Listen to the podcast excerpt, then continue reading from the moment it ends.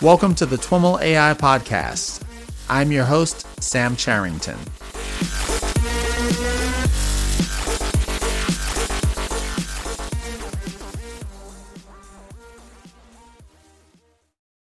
Hey everyone, I am on the line with Ben Lorica. Ben is the chief data scientist at O'Reilly Media, and he's also responsible for content for both the Strata Data Conference as well as the O'Reilly AI Conference.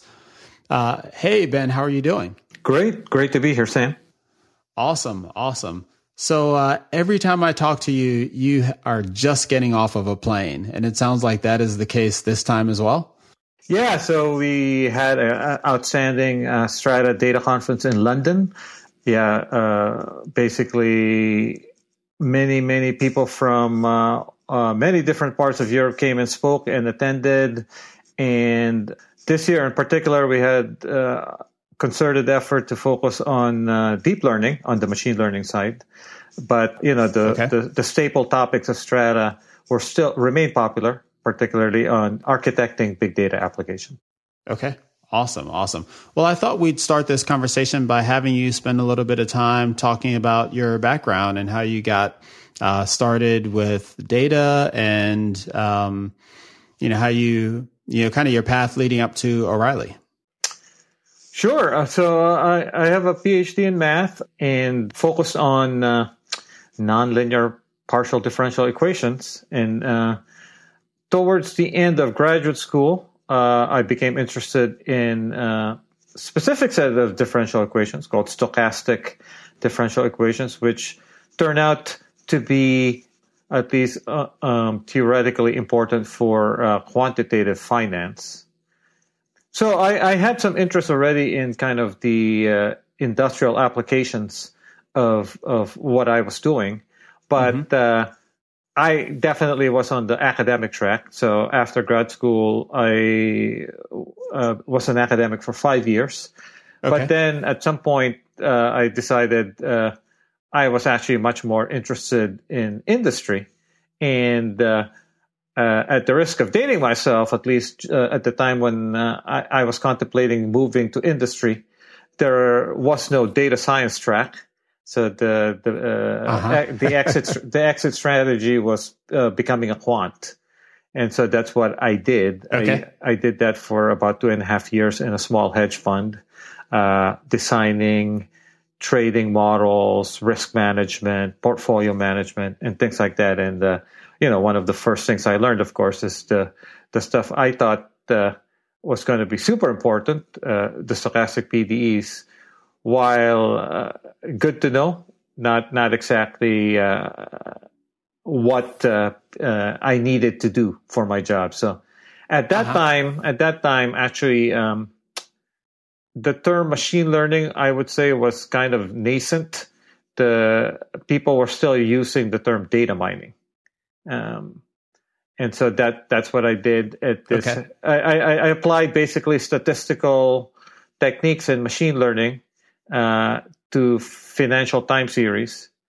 But then at some point, I realized my interests actually were much more on the tech side you know the programming and uh, and, and building hmm. software applications uh, uh, for uh, analyzing these uh, uh, time series and so that and then i ended okay. up moving to silicon valley around actually believe it or not at the peak of the nasdaq at the time which was around march 2000 and and so then okay i was here i was here just in time for that first bust.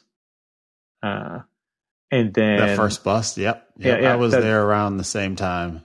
Yeah, yeah, yeah. And so, uh, um, do you do you do you keep track of what's going on in the on the quanti- quantitative side of the financial uh, markets and how folks are how the technology has evolved since you worked in that space?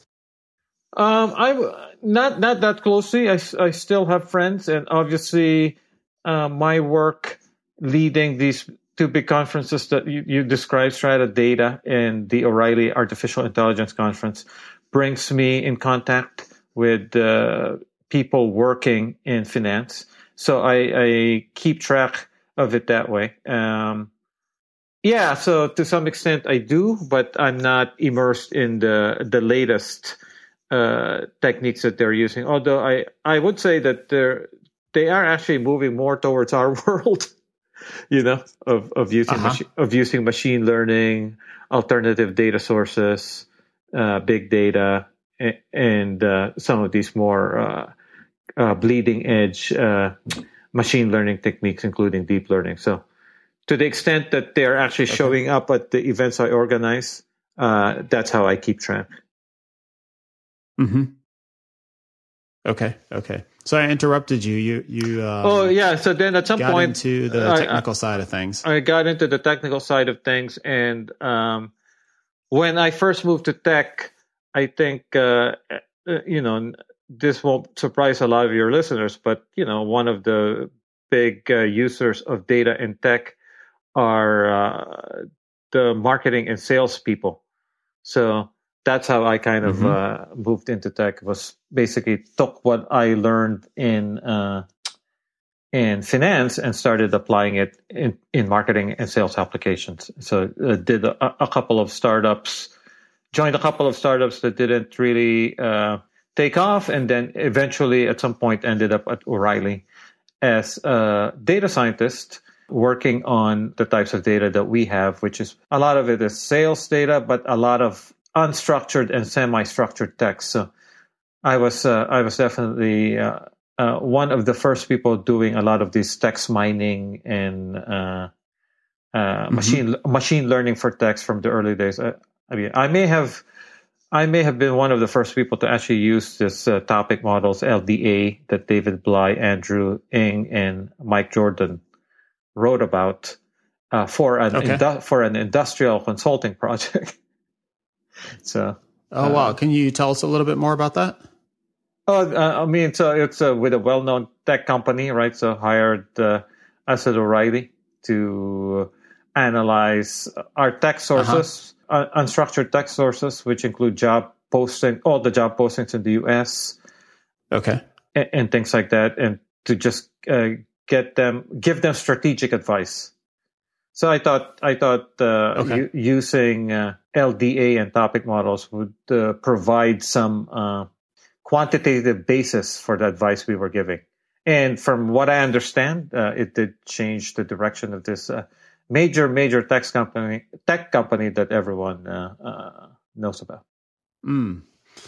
so I guess one thing that I've been meaning to ask you for a while now, actually, is you know you've now got five Strata conferences, right, and the two AI conferences, and I think you're involved in all of those. Uh, is that right? Yeah, so I'm responsible for the program for all of those. Uh, so basically everything. The the we have at, at these conferences we have two day trainings, we have tutorials, and we have sessions, yep. and then we have keynotes. So basically I, am ultimately the person responsible for uh, the the lineup for all these conferences. Okay, and so my question then is: Do you actually have any time for doing data science at O'Reilly nowadays, or are you? Uh, how how could you possibly with all of these conferences? you know this. The, you know, I I would say that it's become it's become less and less, right? So, I think. Uh, uh-huh I think as we kept adding more conferences, and you know, as you know, many of these conferences are are spread out across geographic regions, right? So, um, right. so we have conferences in the U.S., but we have conferences in Europe and Asia, and so yeah, I've I've mm-hmm. I've found myself with less and less time. So to be to be honest, so mm-hmm. now I'm much more uh, less of a practitioner more of basically uh, watcher from afar. But I think that mm-hmm. you know my background and my ability to read the original papers and talk to the researchers, many of which whom I've known for many years, I think I still have kind of some feel, but uh, maybe not as much of the hands-on yeah, yeah. hands-on feel that I would like. But I would say that uh, it, the trade off for that, though, is I've gained a much more global perspective, right? So I, mm, I, I, don't know mm-hmm. uh, to what extent you've organized events, but, uh, you know, I mean, uh, you, for us, particularly since we organize events across the world, you can't really just take your set of speakers from California and uh, right. and take right. them to somewhere else, right? So you really have to know the local the local scene, the local companies, yeah, uh, the local communities, and so uh, to me, right. I kind of uh, I found I found that very kind of uh, rewarding, right? So that I I know I I know the the data mm-hmm. scene in mm-hmm. Southeast Asia, in China, in Europe, and things like that. So, mm-hmm. well, one thing that if we could maybe spend some time talking through a little bit of the kinds of problems that you tend to see at O'Reilly with regard to you know data science and machine learning and AI and the types of approaches and techniques that you are using to solve them. I think uh, listeners would enjoy hearing a little bit of that detail. I think at this, uh, like many companies, uh, this is not going to be a surprise. O'Reilly is, is an older company. It's not a startup. So we have we do mm-hmm. have uh, uh, many many different systems. Um, some mm-hmm. some some are kind of the new bleeding edge open source systems. Some are older uh, proprietary systems, right? And so, I actually, to believe it or not, one right. of our main problems is still to this day data integration. you know, I mean, just because mm, uh, mm-hmm. we do have many, many uh, systems, just uh, getting the data all together in one place is it remains a challenge. Yeah. And then uh, beyond that, I think uh, luckily we do have a team dedicated to the j- data engineering part.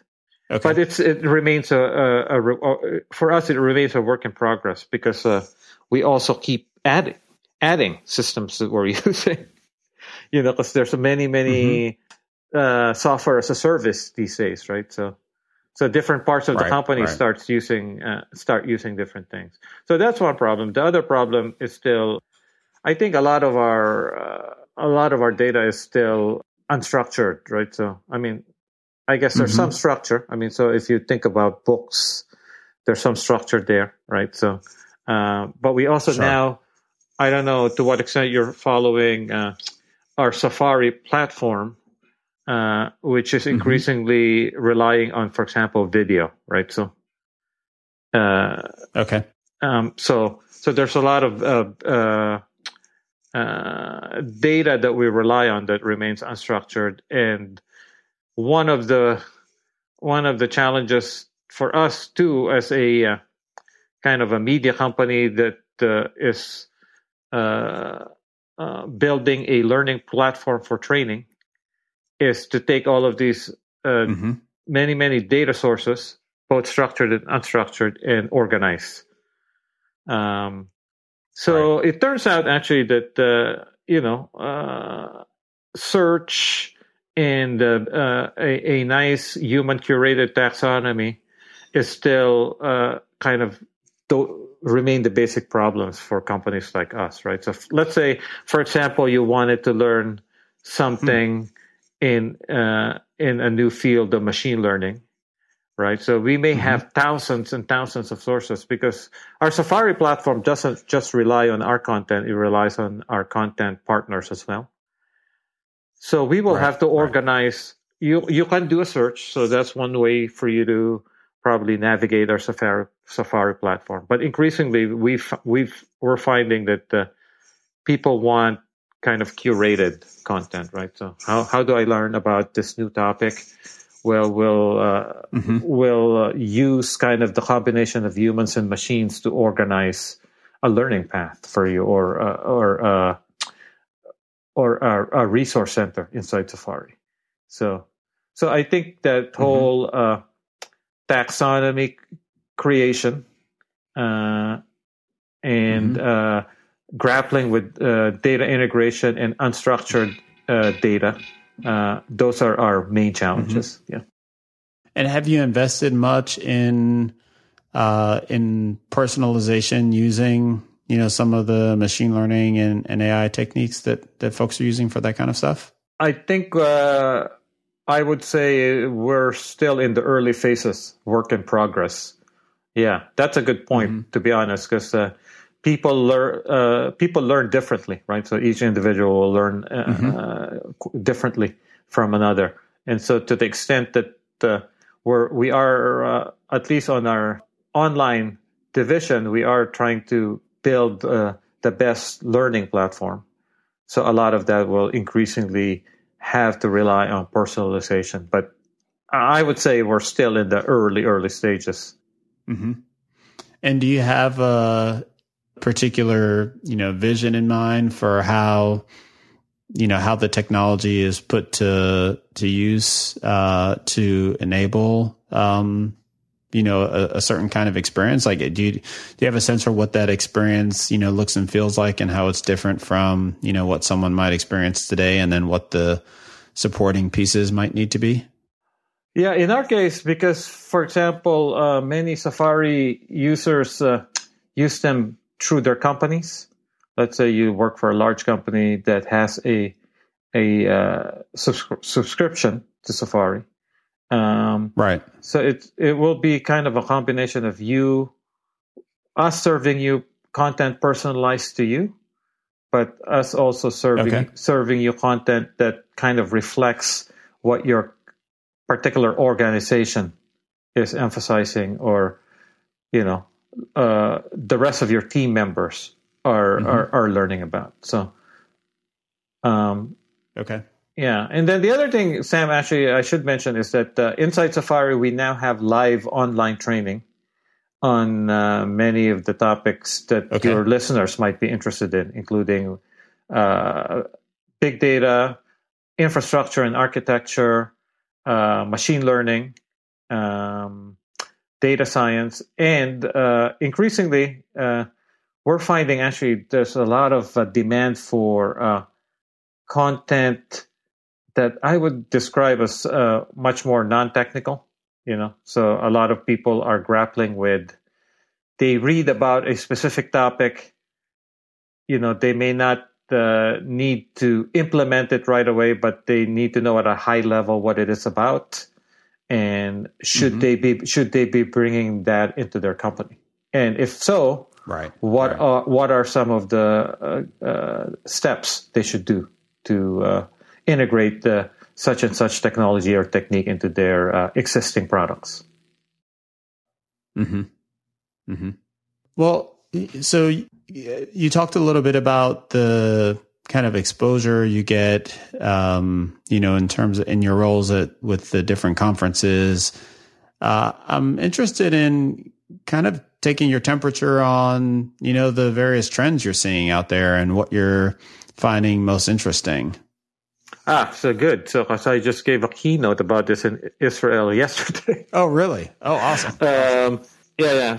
So uh, I, I would say uh, on the machine learning side, uh, uh, you know, last year I kind of told people that this year I think deep learning will become a machine learning technique that uh, people in the data science community will will start using. Uh huh.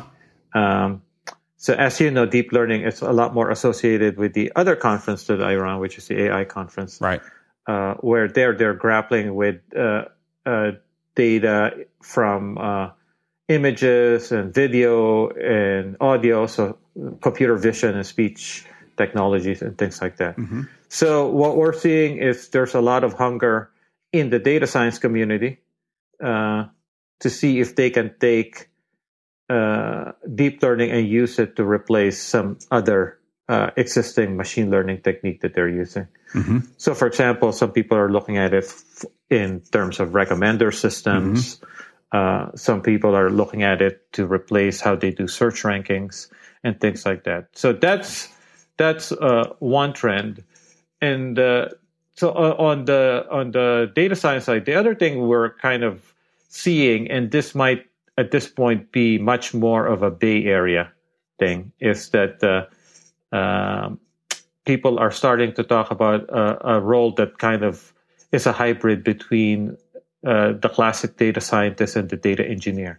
So uh, hmm. a lot of people use the term machine learning engineer. Right. Um, so what it is is basically someone who is maybe a little stronger on the software engineering side. Okay. Right. So they write co- they write code with the express intention that this might or this will be deployed into production. Mm-hmm. So it's not one off sloppy. Uh, and then they also tend to think much more holistically. So uh, if we're going to d- deploy this into production, what is our logging infrastructure? What is our A/B testing infrastructure, mm-hmm. and so on? And and then um, yeah, so then uh, the the the emphasis is on production uh, and less on prototypes. Okay, it's interesting how the how the role um, you know, these roles just keep being redefined, right? I, I think a few years ago, um, the big conversation was that we saw, we actually thought of the data scientist as this monolithic person, right? That needed to know how to do everything, right? They needed to be, you know, statistically savvy, uh, you know, know the math behind, you know, the analytics and the machine learning stuff. They needed to, um, you know, understand how to get data from all these systems because, you know, their reality was that they spent, you know, 80% of their time or more just kind of shuffling data around. Uh, and then we started to get the, you know, the roles started to split off a little bit. Um, and you started to see, you know, data engineers, you know, being thought of as separate from, you know, machine learning people. And in some places you'd pair those, you know, those two with, uh, or I'm sorry, data engineers being, you know, separate from your data scientists. And in some places you'd pair those two with, you know, your real professional programmers slash software engineers. You know, now it sounds like you're saying, you know, we kind of came up with a new name and it's, you know, again, it's this kind of unicorn that's supposed to know how to do everything. Am I reading it? Am I reading that right? Um, I would say no. I mean, I, I Slightly, yeah, but I think the original term of data scientist is, was exactly what you described, which was the unicorn. This is not someone who's has a PhD in machine learning necessarily, right? So maybe okay. the background here is much more of this in the, on the engineering side, and then they mm-hmm. learn it uh, enough machine enough machine learning to know uh, how to uh, basically build machine learning enabled products. Got it. Got it. And uh, part of that is that uh, you know the, the, emphasis on production means also knowing uh, what to do with uh, these models once they hit production, right? right so. Right. Uh, how to how to tell when a model gets stale, you know, and, and things like that, and how when do we need to retrain it? Mm-hmm. So, but I would say the the background might be much more on the engineering side, and then learn uh, enough machine learning to start uh, uh, being able to move much more fast. Mm-hmm. Right. So, okay. and there there might still be data scientists in the in the organization to to kind of uh, uh, build the prototypes. Mm-hmm. but increasingly, I think at least the simpler uh, machine learning things uh, maybe this machine learning engineer can take on. And in fact, actually, if if you talk to companies that uh, use a lot of deep learning, they even have a uh, much more specific role, which they call the deep learning engineer. Right. So, okay. So then uh, other trends. So uh, on, on the data side, oh, so the other thing that I, I, I pointed, I, I've been pointing out to people is this notion that um, we've had a lot of progress in machine learning, right? So you can just read read uh, online publications, and there's all sorts of papers being released, lots of interesting developments, yep. right? So, and uh, that's great, right? So, but then uh, I've been what I've been telling people is uh, imagine a scenario where nothing happens in, uh, on the research front for the next five to ten years or next five years, mm-hmm. right? So, I mean so my my uh, my position is that there's still so much low hanging fruit in many companies, including uh, us, O'Reilly. Yeah, yeah. Uh, that you can just take what we know now. Uh-huh. You can take what we know now and implement it, implement it, and we're we're we're yeah, going to be fine. Yeah. We're st- we're still going to be fine, right? So, like I said earlier, Sam, we're still grappling with data integration, right? Right. So. right. Yeah, and I don't think that that you guys are necessarily unique uh, among you know enterprises. I think you know there are are some, you know, large sophisticated enterprises that are kind of at the, the front edge of this thing. Um, but a lot of folks are really just in the stage of trying to figure out, you know, where it fits and how to best apply it and where they can extract the most value, uh, and, and how to put together the, the teams to be able to do it because of the, you know, the talent shortage, as, as you're well aware.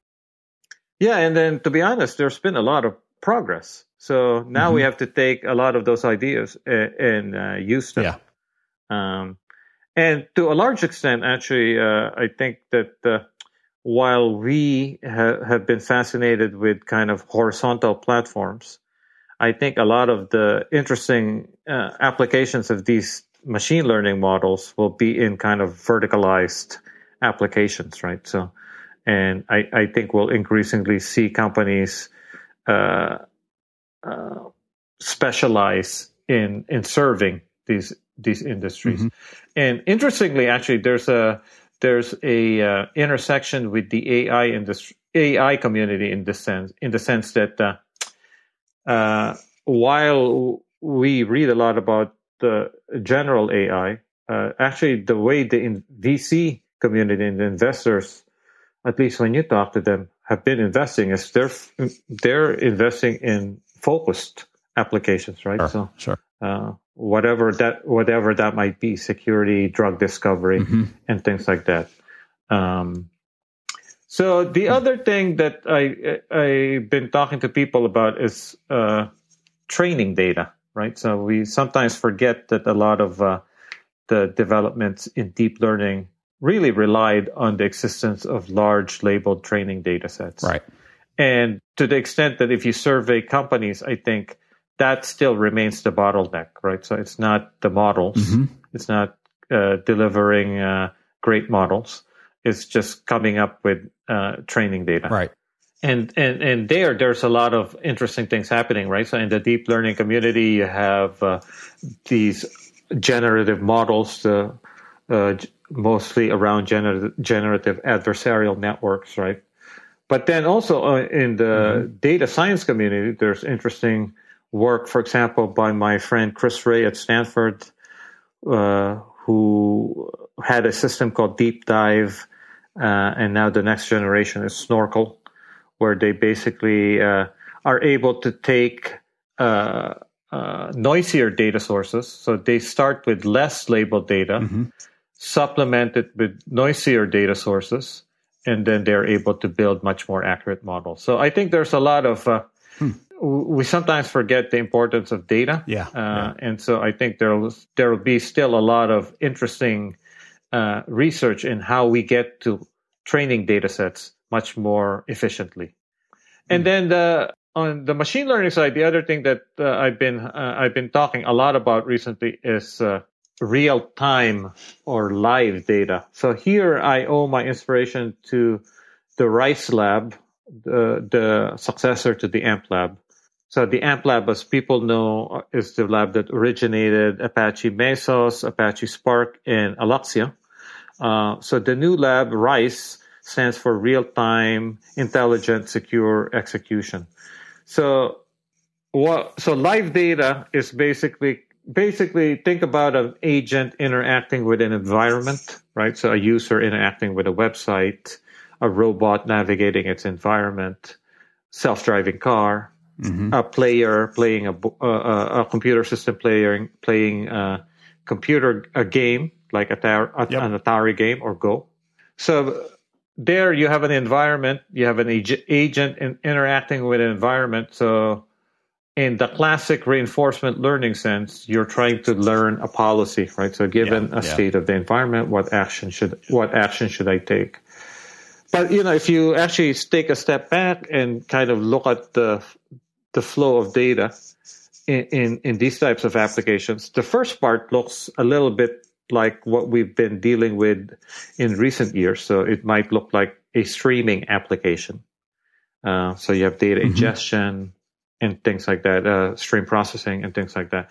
But the machine learning part is slightly different, right? So in the reinforcement learning sense, you're trying to learn this policy. You have to run a lot of simulations. You have heterogeneous computer graphs, and if it's mm-hmm. truly a live application, you need to have uh, millisecond la- latency, right? So, so then it turns out the uh, existing frameworks we have are not able to, to do machine learning in these really live dynamic environments. Yeah, yeah. So the classic tools that, been, that we've been using uh, aren't able to to to do the machine learning you need in these environments, which I think increasingly will be much more common, mm-hmm. right? So um, as people as the tools get better, the use cases will become much more clear. So uh, so the the people at RISE Lab took a look and and kind of surveyed so what's out there, and then they realized that you know computational framework for these types of applications don't exist, right? So so uh, so then they ended up building building one called Ray, which is out in alpha. And uh, uh, actually, we're going to do a tutorial on on on this on reinforcement learning using Ray at our AI conference in San Francisco. Hmm. But the other thing I wanted to emphasize here is that uh, the the the interesting thing to me is kind of machine learning in this live environment, right? So right. It, it, turns out right now that people are using reinforcement learning, but uh, there's other techniques that might emerge. Mm-hmm. And the interesting the interesting thing about Ray is that uh, you can use it for reinforcement learning or other approaches. So, for example, the OpenAI folks recently published a paper where they use evolutionary algorithms, right? So okay. to to to solve some some of the things that uh, you would do with reinforcement learning. But the interesting thing is that the RISE Lab people uh, took that paper and then basically they just implemented uh, this uh, evolutionary algorithm in Ray, no problem. So like I said, uh, you know, uh, I think that I think the tools are are kind of a work in progress, and that includes Ray. And mm-hmm. as the tools get better,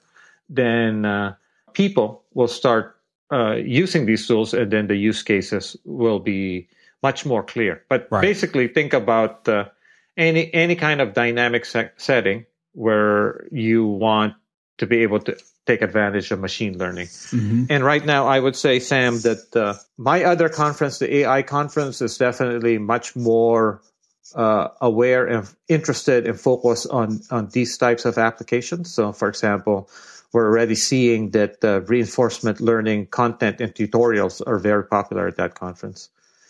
But uh-huh. I think as the tools get better, maybe maybe we'll start seeing the data science community start using them too, right? So, for example, you know, look back three years ago, deep learning would have been inaccessible to the data science community, right? right? We didn't right. have the tools like Tensor, TensorFlow, MXNet, BigDL, and PyTorch, and all these things. But yeah. as the tools got better, people people start kicking the tires, right? So.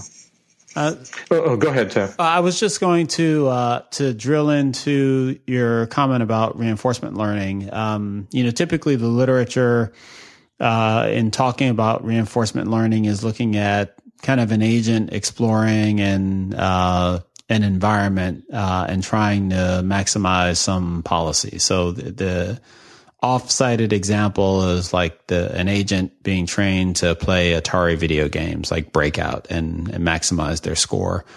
Um, do you have a sense for how this translates into the real-time, you know, streaming machine learning example that, uh, or even industrial, uh, you know, enterprise type uh, scenarios?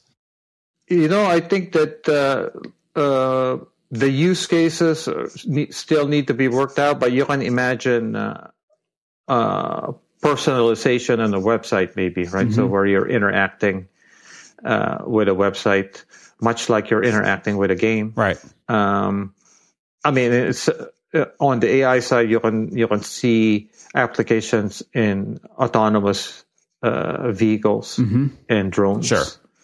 Um, maybe in inventory management, if you really need real time inventory management. Mm-hmm.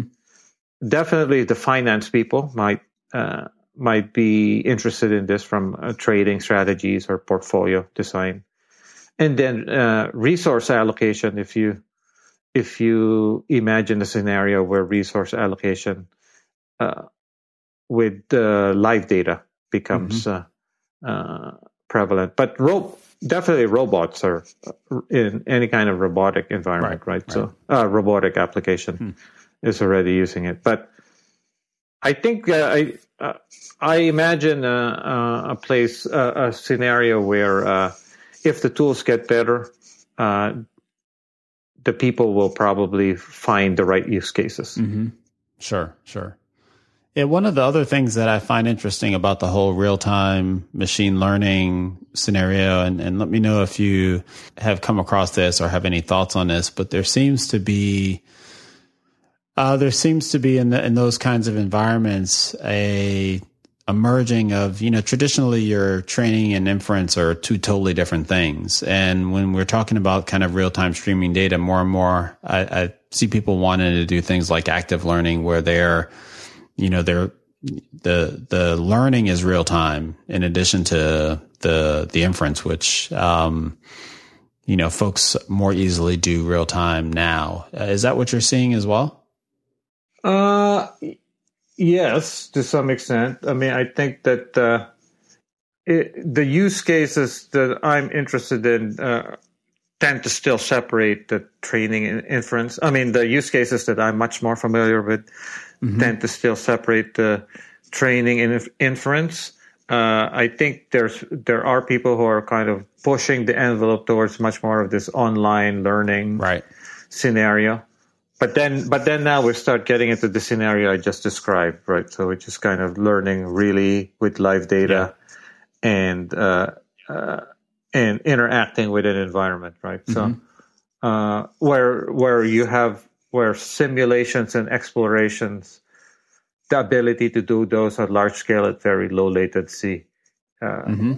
Come into play, and those scenarios are really quite different. Yeah, and actually, uh, this is a good segue to the last thing I wanted to emphasize, which is uh, uh, compute, right? So, uh, you we're in mm-hmm. the age of big models, which is deep learning, big data, which is training data, and and live data, and big compute, right? So, as you mentioned, um, uh, in in this in this scenario, we need everything, right? So we need scale, throughput, latency, all of that with low right. power consumption. So th- I think there's a lot of interesting things happening there. Like uh, what would what what is the future infrastructure yeah, for machine learning, right? So I, I think those are still uh, uh, very active areas. A lot of things happening uh, at a rapid clip, right? So. Mm-hmm. Uh, both from uh, the GPU side, the CPU side, uh, FPGAs and ASICs and all of that, right? So, um, yeah. yeah. So, I think sometimes people forget that uh, um, to make all of this work, you still need hardware, right? um, right. And and uh, and hardware and hardware, you know, there's a lot of trade offs when you get to hardware. Yeah. Yeah, unfortunately, I think for yeah. a lot of people working in the space, you can't forget it enough, right? I think over time the you know the level of abstraction is going to have to raise where people yeah can just you know have the full flexibility to do the things that they want to do without having to think about you know how that how they configure their you know jobs to run on GPUs or distributed or what have you. Um, but still, I think a lot of thought still has to happen. More more thought than you know than, than yeah it should be right. Yeah, and but I think you know, I mean, I think we're getting to the point where you've got these tools for hardware and software acceleration, uh-huh. um, and then the and then the software libraries. So I think that uh, for most practitioners, the only time they'll think about it is when they look at their bill, right? So, nice. Uh, at, le- at least uh, for most practitioners, right? So, but then for the bleeding edge re- researchers who have to worry really at the low level, like at the level of interconnects. Yeah. And things like that. Yeah. Because they're trying to break or set the record for speech recognition. A lot of that still matters, but for regular people, it's just the cost, I think, is uh, mm-hmm. what what they're going to end up. Uh, that's how they're going to know mm. what they're using. Mm. Right, so. Mm. Uh, so the other thing that, or, or another thing that uh, I often enjoy chatting with you about is the you know interesting startups that are you know doing interesting things you know both in Silicon Valley and around the world. What uh, any anything come to mind there, or you know I'm particularly interested in you know ones that we don't hear about all the time that you know maybe in you know other other parts of the world. You know, there's a, a bunch of startups in uh, in China uh, mm-hmm. that I, you know, I'm not sure uh, uh, p- people here have heard of, but just generally around uh, applying uh, deep learning to okay. whatever whatever ver- vertical, right? So manufacturing, drones, and to some extent, uh, similar applications that we would see here, but for that market, right? So for uh, speech recognition and okay. Intelligent uh, uh, chatbots and things like that. Uh, but I would say, I would say actually, so if you look at the AI, so the the the one country that I think is really interesting in terms of its excitement and fascination for AI is China, right? So, because uh, mm-hmm. uh, just just organizing a conference there, and people just are dying for for content in in, in this area. Hmm. So, in terms of startups. Um, I would say I don't know how you feel about it, but I'm really interested in the startups that are much more focused. Yeah, because uh, you know I I think the whole uh, if you're going to do a platform, it's it's going to be tough to compete with these cloud providers, mm-hmm. right? So unless you have a platform that's focused on a vertical, maybe, right? right. So, uh, but you know, I mean, Amazon, Google, uh, Microsoft, they have pretty impressive uh, tools for doing uh, for doing uh, almost the end to end, right? So mm-hmm. Uh, for building these applications but if you but if you are very very focused, I think that's where you can ex- excel. Um, so you might be a focus a focused uh, uh, startup on uh, drug discovery, or even actually you can take an, an, area like computer vision, right? So I happen to advise a startup called Matroid that's trying to be kind of the, a computer vision uh, enabler for for many companies. Uh, okay so then they can they can they can take kind of much more of the uh, uh, product approach in terms of how do companies use this easily mm-hmm. uh, to solve problems, right? So whatever whatever it might be, summarizing surveillance cameras and and things like that. I mean, I guess you can build all of these things yourself using uh, existing tools or the cloud, but uh, they already have a product that right. uh, your analysts can use, okay. non-programmers, right? So, so I'm uh, I'm hmm. uh, quite interested in in in companies like that. I've been trying to kind of get a, as you mentioned earlier, uh, uh, as to whether I pay attention to finance. I've been recently trying to figure out what's happening in finance on on some of these technologies, okay. and I haven't. Uh, I, I I don't have a quick answer, mm-hmm. right? So it seems like there's a mix of of hype and mm-hmm. reality. Um, but finance is kind of also a, a, peculiar industry in the sense that maybe the most interesting things are happening in companies who don't want to talk to you. Yeah, yeah. Finance can be like you know that, what I mean. Right? So, so, so recently, for example, I tried to. I had a, one of my editors. I uh, I introduced uh, uh, him to a bunch of companies, right? So in finance and uh, to try to uh, get a handle on what's happening, mm-hmm. and it's just hard. Um, mm-hmm. the, the, the people that we think are doing interesting things don't want to talk. So, yeah, yeah. Hmm. Uh, what else? So I think uh, I think the, like I said, data is still going to be an important thing. So I think people who have interesting data who are able to take public data make it usable, right? So I, I guess uh, Chris Ré and Mike Cafarella, Cafarella have this notion of dark data, right? So okay. taking data that's very unstructured, very unstructured, and making mm-hmm. and infusing it with structure so that you can use it for applications. Uh, okay. Uh, I think there's still a lot of there's still a lot of uh, competitive advantage to people who have uh, good mm-hmm. data. So what's next? Uh, well, the AI conference is next. Literally, it's coming up at the end of June, uh, and I mentioned to you uh, that this podcast is going to uh, be published at the same time we're announcing a winner of a giveaway, a ticket giveaway for the AI conference. And one question that I had for you was you know, I attended the first one. It was a great event. Uh, had lots of great conversations there. Heard great talks. Yeah, what's going to be different about the second event? So a few things. One, uh, I, the first event was a two-day event. We did not have training or mm-hmm. tutorials. So at this event, we will have both. So, for example, we have two-day training on uh, deep learning with TensorFlow.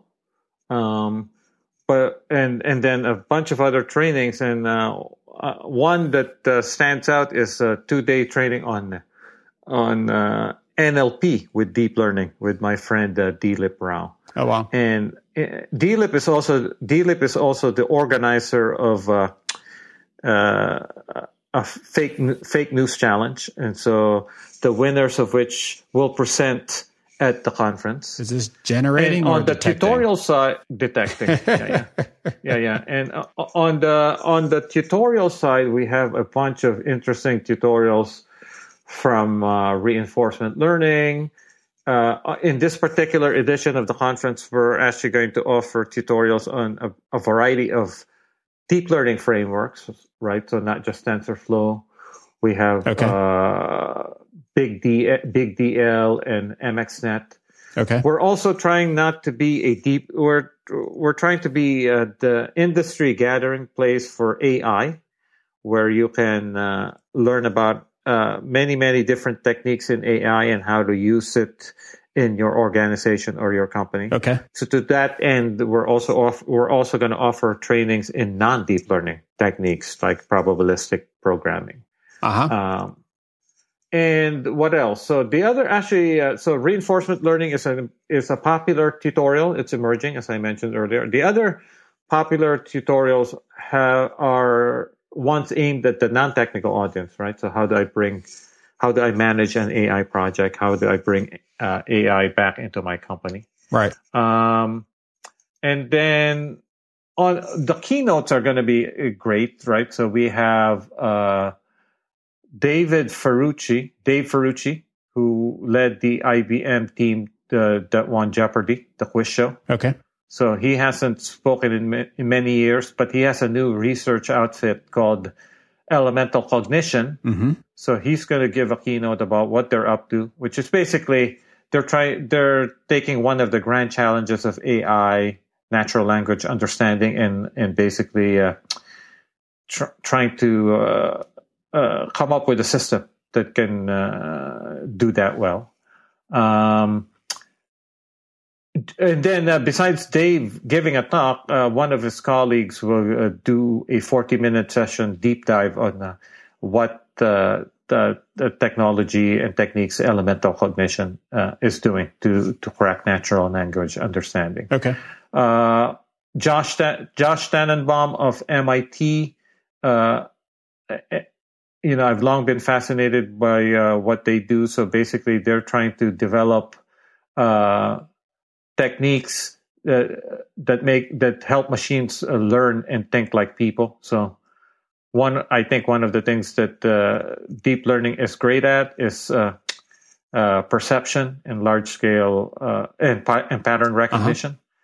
But it still it still relies on a lot of data. And so Josh and his crew are trying to come up with alternative methods for maybe taking deep learning and infusing it with startup knowledge, uh, making it uh, more much more efficient and much more similar to how people think. Okay. And then uh, I don't know if you followed recently, but a group at Carnegie Mellon, uh, led by Tuomas Sandholm, won uh, uh, I don't know. I'm not a poker player, but uh, one of these poker tournaments uh, where they okay. beat out a bunch of uh, human, human top human players. Okay. Uh, so similar in you can think of it uh, this achievement as basically almost at the scale of AlphaGo. Right. Right. right? Okay. So, but people don't uh, aren't as aware of it. So he's giving a keynote about this. Oh wow! Uh, about uh, how how they uh, won uh, the tournament. It um, sounds like a great lineup. And so yeah, and just like the previous conference, we have s- sessions on many of the techniques that uh, people are interested in, but much more our focus is. Uh, you know, we're we're also going to tr- try to provide a track for people who are interested in how to bring these ideas and uh, uh, technologies and methods back into their organizations and and uh, implement them into their products. Okay. But uh, we also try to mix it up. I invited a bunch of my academic friends uh, are going to be speaking at the conference about uh, really cool things that industry people will find interesting and maybe kind of spark a conversation and and and see how uh, we can, uh, you know, be a true gathering place for industry uh, interested in building AI products. Awesome. Oh, it sounds like it's going to be a great time, and I'm certainly looking forward to it. Um, and it'll be great to you know catch up with you in person once again. Cool. Yeah, yeah, yeah. And uh, at the risk of uh, being uh, putting another plug in, but uh, we also have an AI conference in San, in San Francisco in September. Absolutely, absolutely. Uh, and we're still we're still uh, uh, we're I would say eighty percent there as far as completing the lineup, but it's already looking great, and I'm sure you'll you'll be there too, right? Sam? Oh, of course. Yep, looking forward to it. Um, is it is there a CFP still open for that, or has that been closed out? that's been closed out for uh, okay. uh, San Francisco. Okay. All right, great. Well, Ben, thanks so much for uh, taking the time to be on the podcast. It was wonderful having you on. And again, looking forward to seeing you in a few weeks. Thank you, Sam. Thanks. Bye bye. All right, everyone, that's our show for today. We love, love, love hearing from listeners about the show. You can leave your questions and comments over on the show notes page at twimlai.com slash talk slash 26, where you'll find links to Ben and the various resources we mentioned in the show. And as always, our quote contest continues. Just drop us your favorite quote on the show notes page or your social media network of choice, and we'll send you a laptop sticker. Once again, thanks so much for listening